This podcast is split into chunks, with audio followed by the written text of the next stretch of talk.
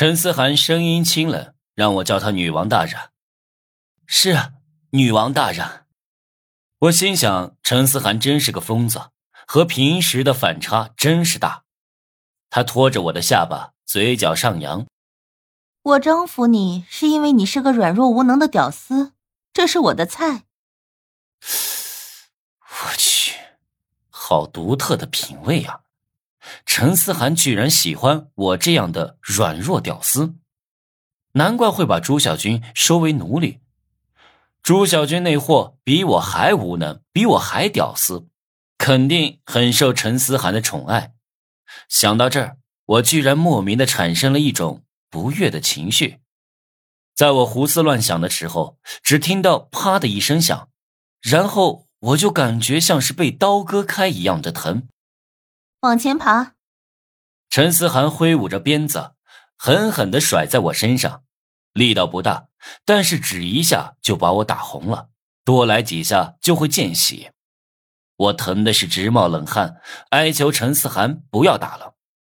哼，你这个卑贱的奴隶还没有资格求饶。绕着房间爬五圈，如果你能不停顿的爬完，我就奖励。真的？我居然可耻的兴奋了。陈思涵虽然喜欢玩疯狂的游戏，可他每次答应的奖励都挺不错的。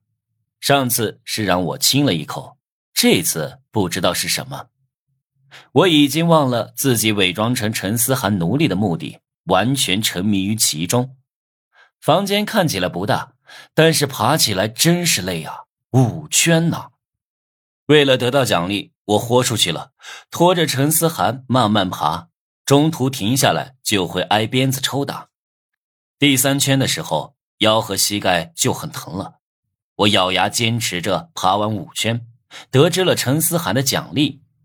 陈思涵从我身上走下来，坐在床上对我伸出一条腿：“稳吧，不能超过脚踝。”我看到陈思涵一下子来了生理反应，兴奋地抱着陈思涵的脚。他有所感应。一脚把我踹倒。我说过不准超过脚踝，罚你。啊，还要五次啊！